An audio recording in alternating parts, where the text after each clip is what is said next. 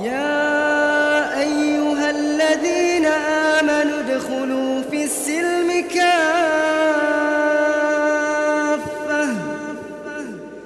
ادخلوا في السلم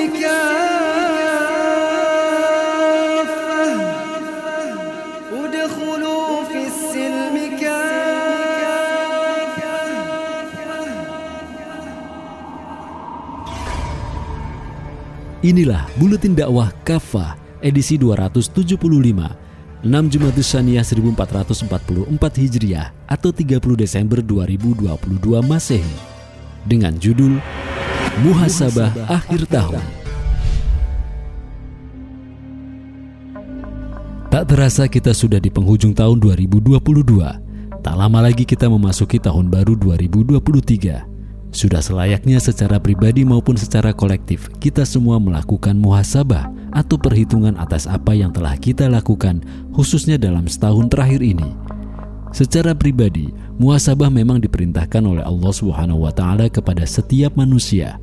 Allah Subhanahu wa taala berfirman, "Hai orang-orang yang beriman, bertakwalah kalian kepada Allah dan hendaklah setiap diri memperhatikan apa yang telah dia perbuat untuk hari esok atau akhirat." Bertakwalah kalian kepada Allah. Sungguh Allah Maha tahu atas apa saja yang kalian kerjakan. Terjemah Quran Surat Al-Hasyr ayat 18. Imam Asyaidi dalam kitab tafsirnya, Taisir Al-Karim Ar-Rahman Fit Tafsir Kalam Al-Manah, menjelaskan ayat ini adalah pangkal dalam hal muhasabah diri. Setiap orang harus selalu mengevaluasi diri. Jika dia melihat adanya kekeliruan, dia harus segera melakukan koreksi dengan cara melepaskan diri dari kekeliruan tersebut. Dia segera bertobat secara sungguh-sungguh dan berpaling dari berbagai hal yang mengantarkan pada kekeliruan tersebut.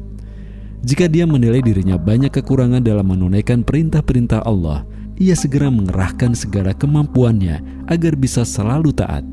Tentang muhasabah diri, Rasulullah Shallallahu Alaihi Wasallam juga bersabda, Orang yang cerdas ialah orang yang selalu mengevaluasi dirinya serta beramal untuk kehidupan sesudah kematian. Orang yang lemah atau bodoh ialah orang yang selalu mengikuti hawa nafsunya serta berangan-angan kepada Allah Subhanahu wa taala. Hadis riwayat At-Tirmizi. Tentang pentingnya muhasabah, Imam Hasan Al-Basri juga pernah menyatakan, sungguh seorang mukmin yang menjaga dirinya sendiri akan selalu melakukan muhasabah karena Allah Subhanahu wa taala. Sungguh akan terasa ringan penghisapan Allah taala atas suatu kaum yang biasa menghisap diri mereka saat di dunia. Dengan muhasabah diri, seorang muslim tentu akan menyadari dosa-dosanya saat ia menyadari betapa banyak dosa-dosanya, ia akan terdorong untuk segera bertobat kepada Allah Subhanahu wa taala dengan cara banyak beristighfar, menyesal sedalam-dalamnya atas dosa-dosanya yang telah lalu, sekaligus bertekad sekuat tenaga untuk meninggalkan dosa-dosa yang pernah ia lakukan itu. Setelah itu ia pun hanya akan lebih banyak melakukan amal-amal kebaikan. Karena itu wajar jika seorang ulama besar Haris bin Asad al-Muhasibi pernah menyatakan, pangkal ketaatan adalah sikap warok Pangkal sikap waro adalah takwa. Pangkal takwa adalah muhasabah diri. Muhasabah atas kondisi umat. Adapun secara kolektif, muhasabah seharusnya dilakukan juga oleh seluruh komponen bangsa ini atas kondisi negeri mereka saat ini. Pasalnya, setidaknya dalam setahun terakhir ini, kondisi negeri ini seperti jalan di tempat. Berbagai keterpurukan masih dialami dan dirasakan oleh bangsa ini angka kemiskinan dan pengangguran masih tinggi. Angka kriminalitas masih terus meningkat, bahkan ada yang dilakukan oleh aparat. Contohnya kasus pembunuhan sadis oleh Sambo. Contoh lainnya adalah kasus narkoba dan judi online yang bernilai triliunan rupiah yang di antaranya juga melibatkan sejumlah oknum aparat. Kasus korupsi makin menjadi-jadi, penistaan agama Islam juga makin marak. Ironisnya, para pelakunya sering dibiarkan begitu saja tanpa ditindak. Kerusakan moral pun makin brutal. Salah satu contohnya adalah makin marak dan terbukanya fenomena LGBT di berbagai daerah. Kasus terorisme yang dilakukan oleh OPM di Papua juga makin sadis. Sudah menewaskan ratusan orang dan di antaranya bahkan aparat keamanan. Mafia import masih banyak bercokol. Mafia hukum dan perundang-undangan masih bergentayangan.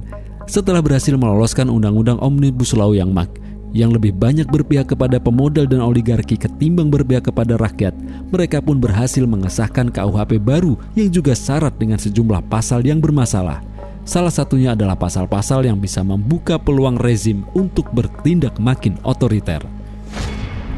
Mafia peradilan juga makin terang-terangan. Bagaimana misalnya ada ulama difonis berat dengan tuduhan terlibat tindakan terorisme yang tidak pernah terbukti di pengadilan, tapi sebaliknya banyak koruptor yang nyata-nyata merugikan negara triliunan rupiah dihukum seringan-ringannya. Mafia politik yang dikendalikan oleh oligarki juga makin tak terkendali.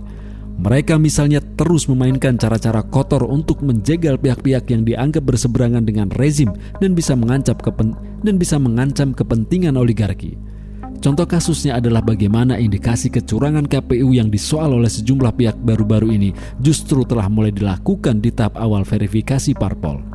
Semua persoalan di atas dan masih banyak persoalan lain yang melanda bangsa dan negeri ini seharusnya memunculkan pertanyaan – Mengapa semua ini terjadi dan terus-menerus melanda bangsa dan negeri ini? Apa akar persoalannya? Apa pula solusinya yang mendasar dan total?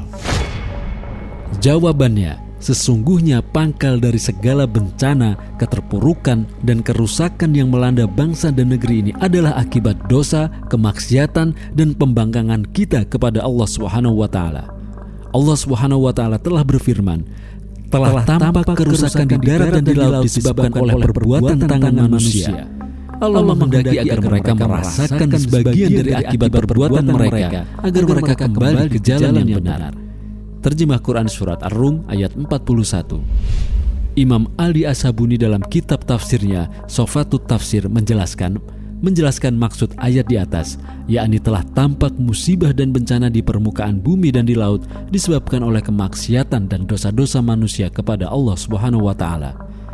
Di negeri yang mayoritas muslim ini bukan saja terjadi pembangkangan terhadap hukum-hukum Allah Subhanahu wa bahkan syariahnya kerap distigmatisasi. Semangat dakwah untuk menegakkan agamanya justru dilabeli radikal dan dipandang sebagai ancaman dalam paham keagamaan, umat malah terus disodori seruan moderasi beragama. Moderasi beragama diklaim dan dipropagandakan sebagai cara beragama dan berislam yang terbaik, lawan dari radikalisme dan ekstremisme. Padahal inti dari moderasi beragama adalah semangat untuk menyembelih ajaran Islam. Namun, untuk mengelabui umat, upaya ini dikemas dengan sebutan yang sepintas islami, yakni Islam moderat atau Islam wasotiyah. Padahal istilah dan ajaran ini bukan berasal dari Islam, juga tidak pernah digunakan oleh para ulama dulu. Tentu karena paham moderasi beragama murni berasal dari Barat untuk melumpuhkan ajaran Islam. Dengan dalih moderasi beragama, para pembuat kebijakan dibantu tokoh-tokoh agama merasa berhak menentukan ajaran Islam yang harus dibuang dan yang tetap dipertahankan dengan arahan barat pula, hukum-hukum Islam yang bertentangan dengan prinsip sekularisme, pluralisme, liberalisme, dan demokrasi harus ditiadakan. Sebutan kafir misalnya, coba ditiadakan karena dianggap bertentangan dengan ajaran pluralisme. Umat juga terus dicekoki dengan monsterisasi terhadap ajaran khilafah dan jihad. Potret-potret peperangan di dunia Islam seperti Suriah atau ISIS di Irak sering diframing sebagai akibat dari seruan menegakkan khilafah dan jihad.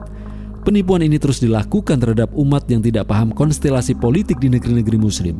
Padahal sebenarnya beragam perang dan konflik yang terjadi sengaja dipicu oleh negara-negara penjajah seperti Amerika Serikat, Inggris, dan Rusia. Itu adalah di antara strategi mereka untuk melanggengkan hegemoni dan merampok kekayaan alam umat Islam dengan menciptakan kondisi yang tak pernah stabil di kawasan tersebut. Islam, satu-satunya solusi. Pertanyaannya, apa solusinya? Satu-satunya solusi yang benar, mendasar, dan total adalah dengan menerapkan syariah Islam secara kafah. Keimanan kita kepada Islam tentu mengharuskan kita taat secara total kepada syariahnya. Janganlah kita mengulangi kesalahan yang sama dengan tetap mempercayai sistem kehidupan selain Islam. Jika kita tetap berkubang dalam sistem kehidupan selain Islam, tentu kita akan terus terpuruk dan tidak akan pernah bisa bangkit kembali. Sebabnya, kebangkitan dari segala keterpurukan hanyalah dengan cara kita kembali kepada Islam dan totalitas pada syariahnya. Kita harus menjadikan Al-Quran dan As-Sunnah sebagai rujukan hidup kita dalam semua aspek kehidupan kita. Semua ini sebagai perwujudan takwa kita kepada Allah Subhanahu wa Ta'ala. Takwa inilah yang menjadikan kita mendapatkan ragam keberkahan dari Allah Subhanahu wa taala. Allah Subhanahu wa taala berfirman, "Ada penduduk negeri-negeri beriman dan bertakwa, pasti kami akan membukakan bagi mereka pintu-pintu keberkahan dari langit dan bumi." Akan tetapi, mereka telah mendustakan ayat-ayat kami. Karena itu kami menghukum mereka karena tindakan yang mereka lakukan itu. Terjemah Quran Surat Al-A'raf ayat 96 Wallahu a'lam bishawab.